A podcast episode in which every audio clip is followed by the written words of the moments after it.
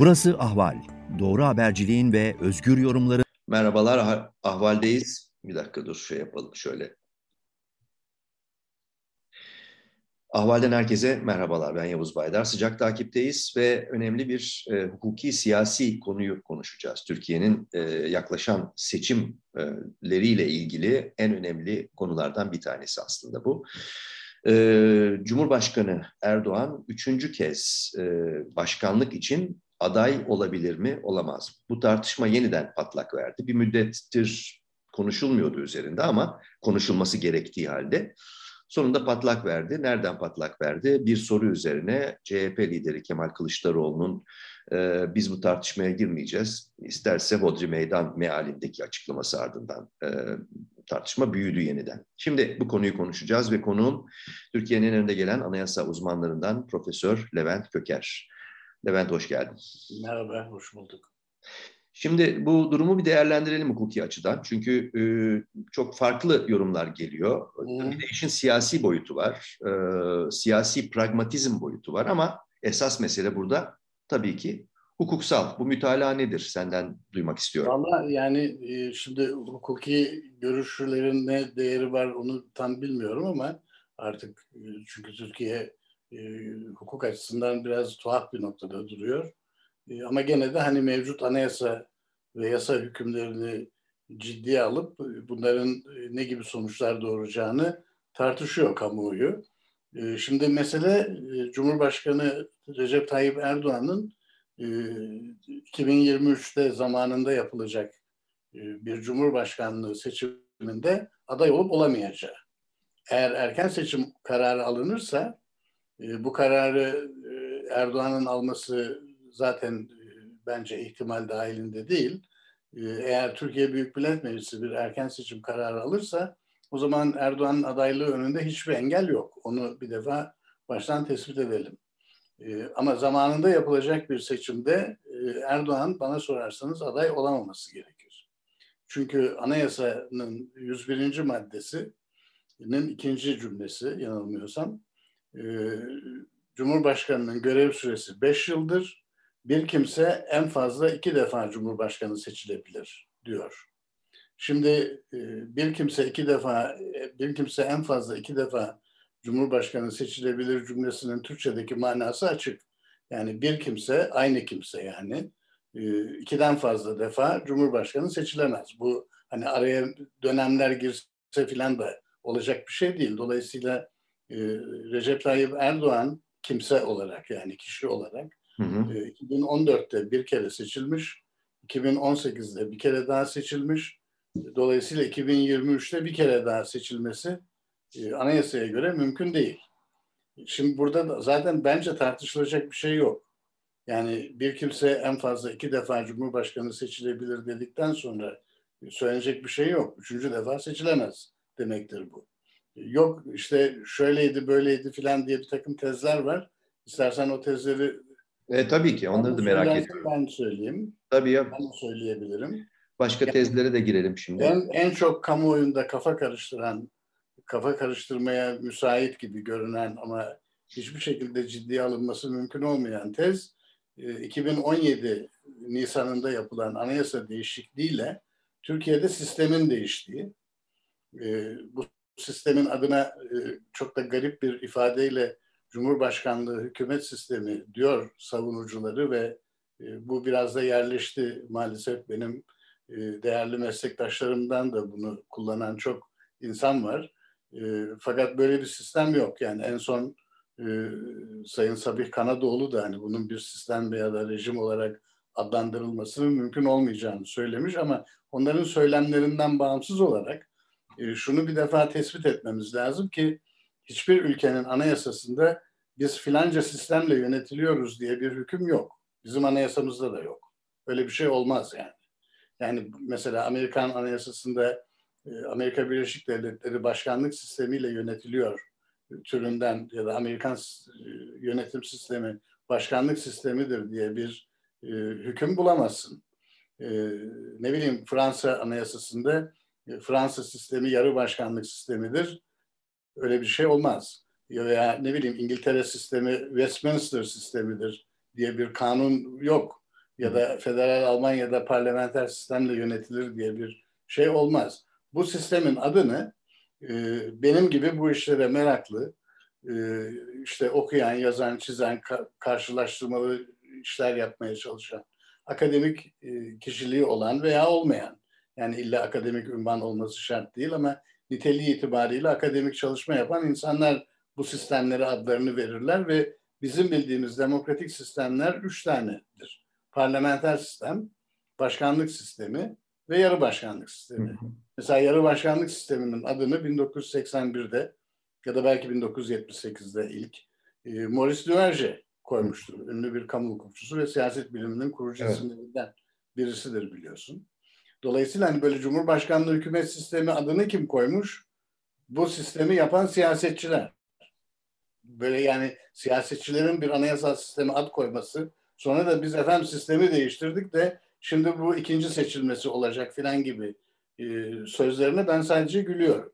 Hı hı.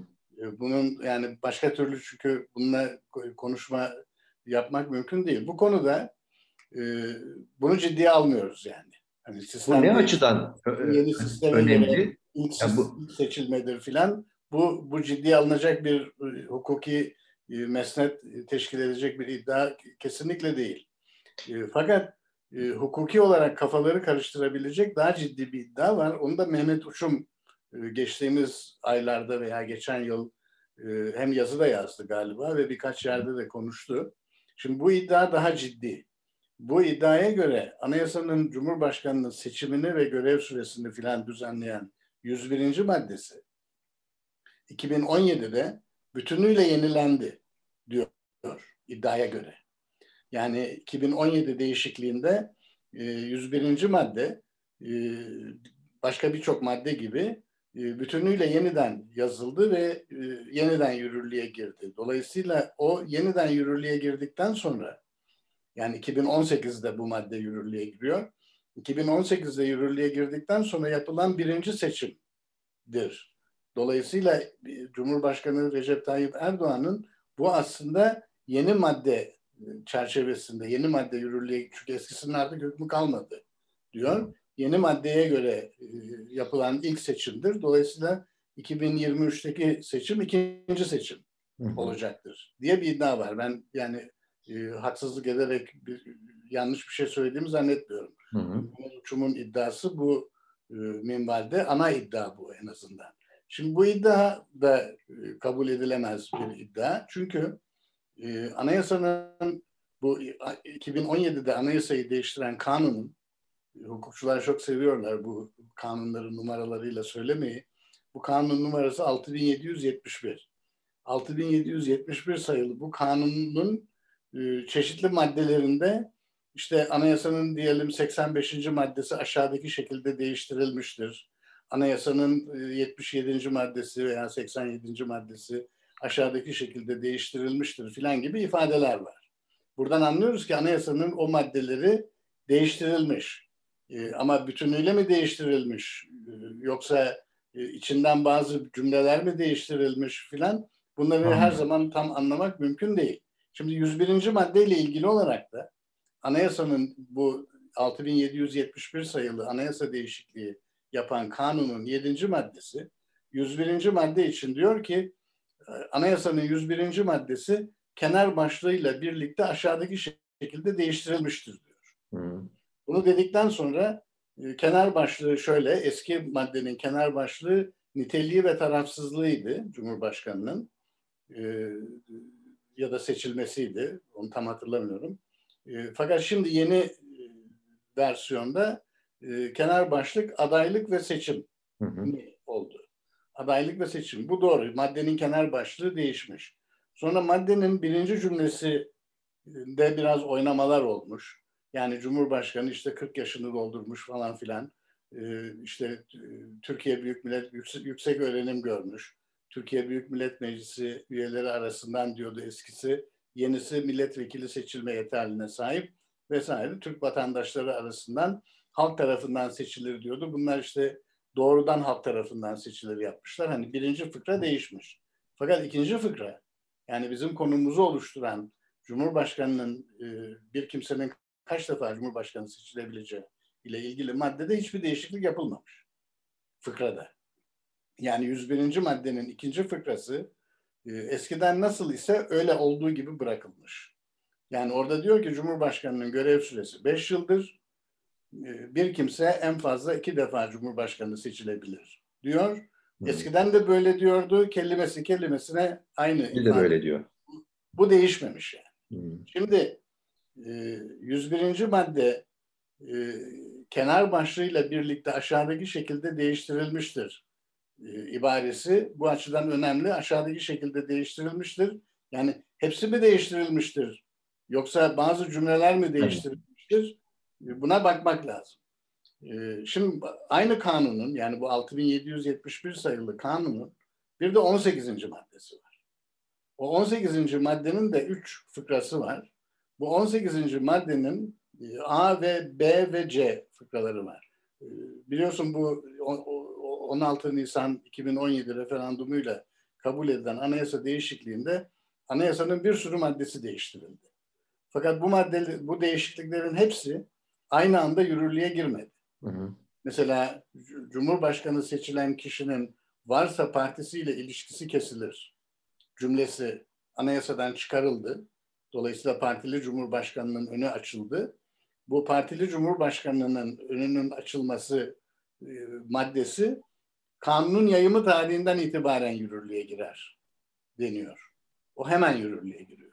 Hı hı. Ama bazı birçok maddedeki değişiklikler e, diyor ki işte e, Türkiye Büyük Millet Meclisi ve Cumhurbaşkanı seçimlerinin birlikte yapıldığı tarihten sonra Cumhurbaşkanı göreve başladığı zaman yürürlüğe girer. Bunların da bu anayasa değişikliği ve sonrasında yapılan Cumhurbaşkanı seçimine göre yürürlüğe girdiği tarih 8 Temmuz ya da 9 Temmuz 2018. Hı hı. Yani anayasa 2017'de değişti ama bu değişikliğin büyük bir kısmı 9 e, Temmuz 2018'den itibaren yürürlüğe girdi.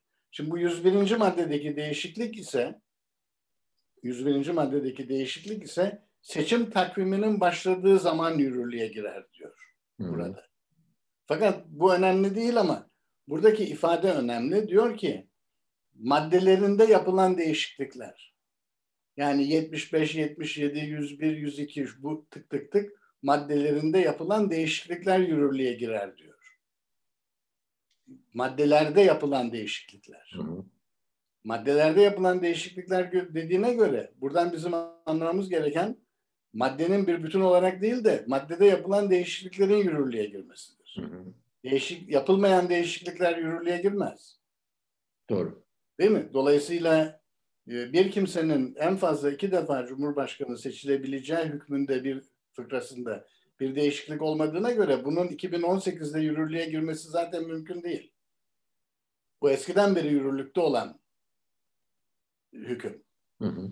Anlatabiliyor muyum? Evet. Dolayısıyla evet. yani bir kimse iki defa en fazla en fazla iki defa Cumhurbaşkanı seçilebilir hükmü 2018'de yürürlüğe girmiştir şeklindeki iddia nın temeli yok. Geçerli değil. Peki.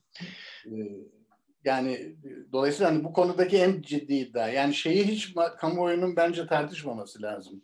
Efendim sistem değişti de bu yeni sisteme göre ilk cumhurbaşkanlığı seçimiydi filan. Bu bir defa tamamen absürt ve tartışma dışı olan evet.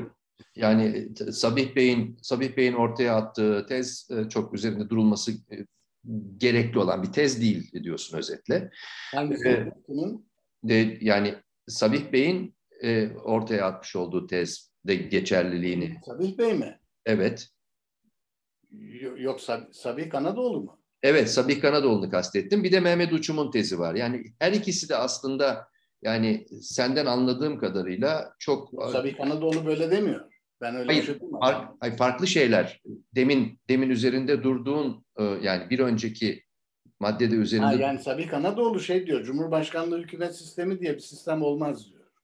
Tamam. O zaman doğru yani şey ben de doğru anlamak için sordum. Yani o, o başka ama Mehmet Uçum'un ortaya atmış olduğu Mehmet tez Uçum'un tezi üzerinde durulmaya yeni yürürlüğe girdi. Dolayısıyla 2018'deki seçim birinci seçim sayılır. Anlıyorum diyor. Ben bunun kabul edilemez evet, bunu Peki. Anadolu böyle bir şey söylemedi. Tamam netleşti. Yani ben bir soru işareti doğmuştu o yüzden Aha. sordum. Yok, Son bir bir soruyla noktalayalım istersen. O da takvimle ilgili. Yani şimdi mevcut anayasaya göre erken seçim ilanı yetkisi anladığım kadarıyla e, meclisin oylamasına bağlı bir. Ama aynı zamanda Cumhurbaşkanı da e, meclisi feshederek erken seçim ilan etme yetkisine sahip değil mi? Evet. Bu iş bunun iki e, iki alternatifi var anladığım kadarıyla. Şimdi e, yani bu konu konuşulduğu için ben de tabii baktım ve öğrendim bu tarihi kesinleştirdim. Şu anki takvime göre 18 Haziran 2023'te olması gerekiyor seçimin. Evet. E, Bunun dışında bir tarih şu anda yok. Evet. E, Erken olabilir. Yani bu tarihten önce seçim olabilir. Ben de erken seçimle ilgili olarak soruyorum zaten. için ona erken seçim diyoruz. 18 Haziran 2023'ten önce Evet. yapılacak olan her seçim erken seçimdir Evet. diyelim. E, Çünkü bir de e, Twitter'da filan sosyal medyada da e, tesadüf ediyorum. Mesela e, bir hafta önce yapılırsa erken seçim olur mu? Hı. Yani 18 Haziran'da değil de 11 Haziran'da yapılırsa seçim erken seçim olur mu? E olur. Hı. O da erken seçim olur.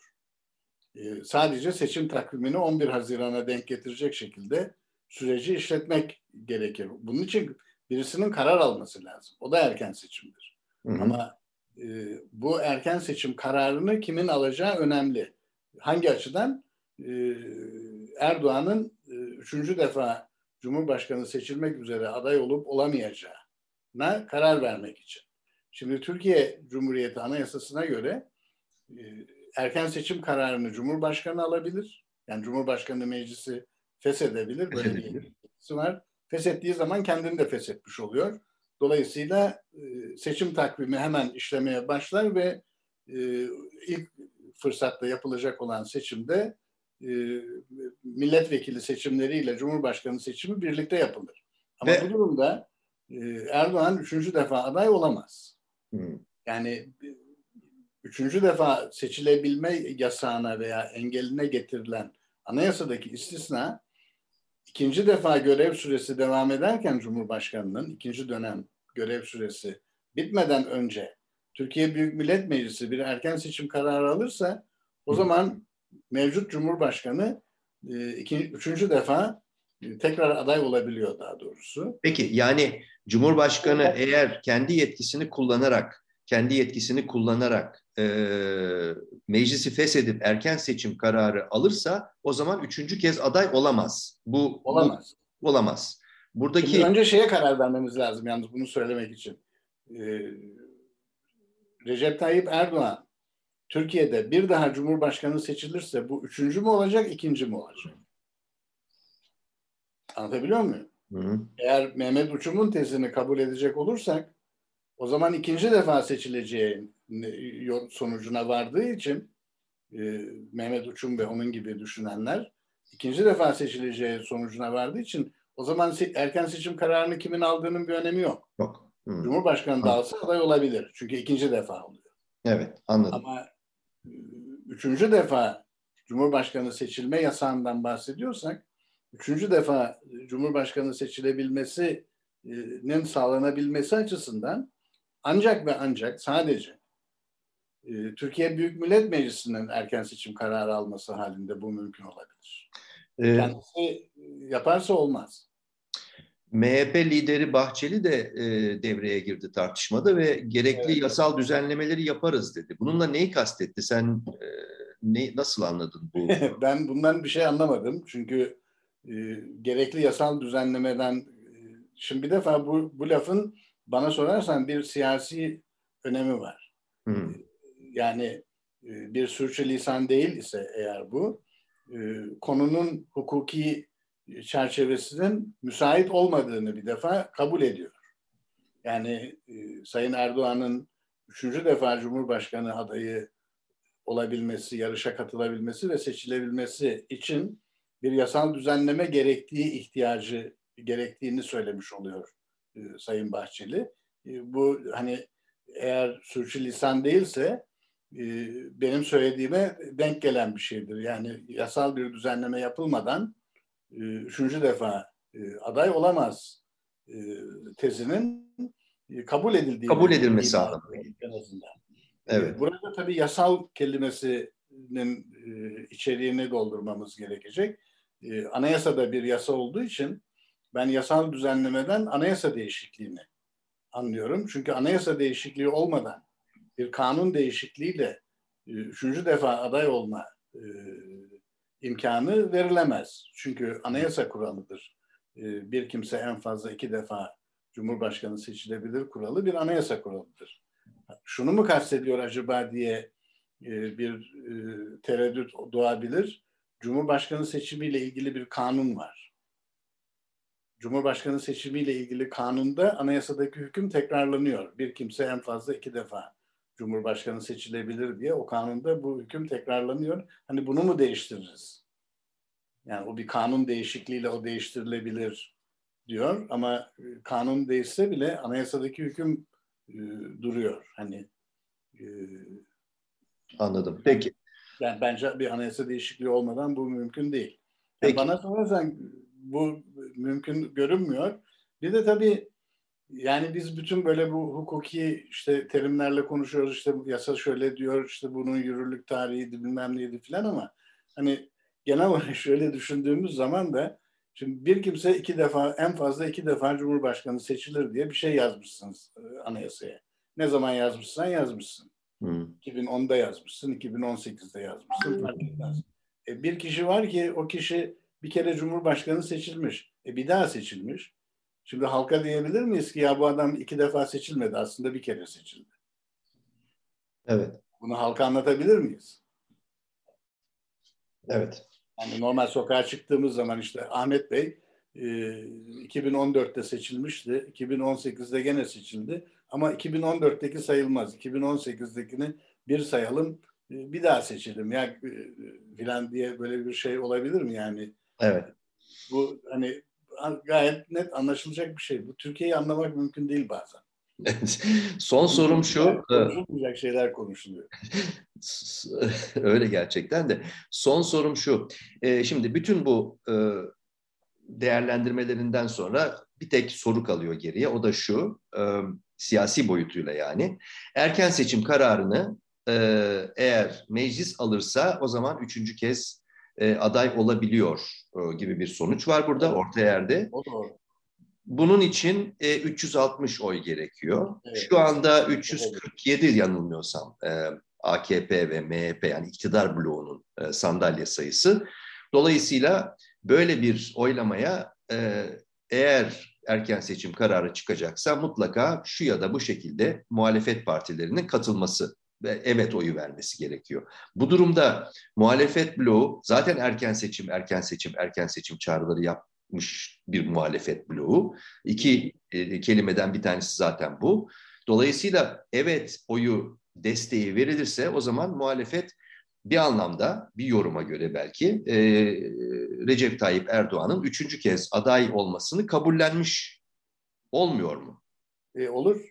Bu tabii yani bu siyasi bir karar. Yani e, muhalefet partileri e, siyaseten bunu uygun görüyorlarsa yani Kılıçdaroğlu şey demiş ya e, çıksın karşıma hı hı.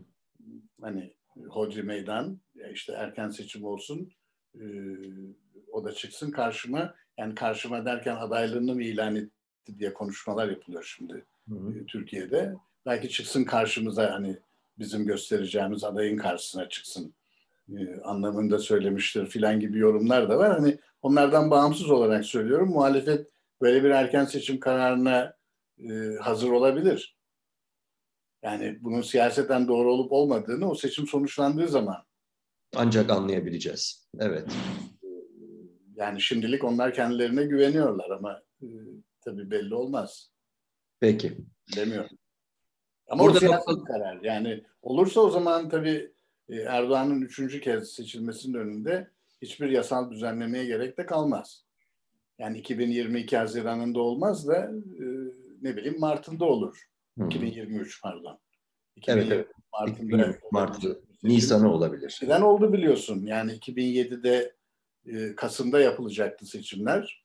Ama Cumhurbaşkanı krizi olduğu için Temmuz'a Temmuz'da oldu. Yani e, Abdullah Gül'ün seçiminde çıkan e, hırgür nedeniyle e, yani Anayasa Mahkemesi'nin 367 kararı hırgürden yanlış bir şey anlaşılmasın. Hani sopalı kavga çıktı anlamında söylemedim.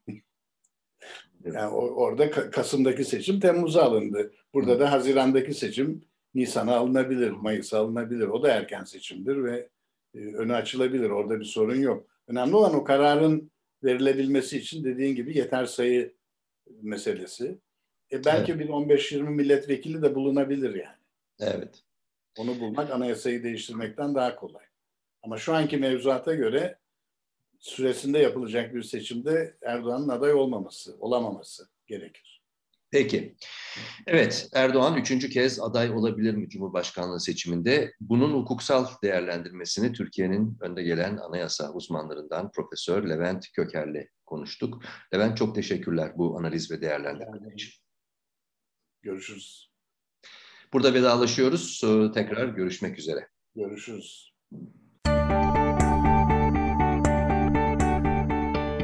Ahval podcastlerini tüm mobil telefonlarda Spotify, SoundCloud ve Spreaker üzerinden dinleyebilirsiniz. Apple iPhone kullanıcıları bize iTunes üzerinden de ulaşabilir. Türkiye'nin ve hayatın cıvıl cıvıl sesleri Ahval Podcast dizisinde. Kulağınız bizde olsun.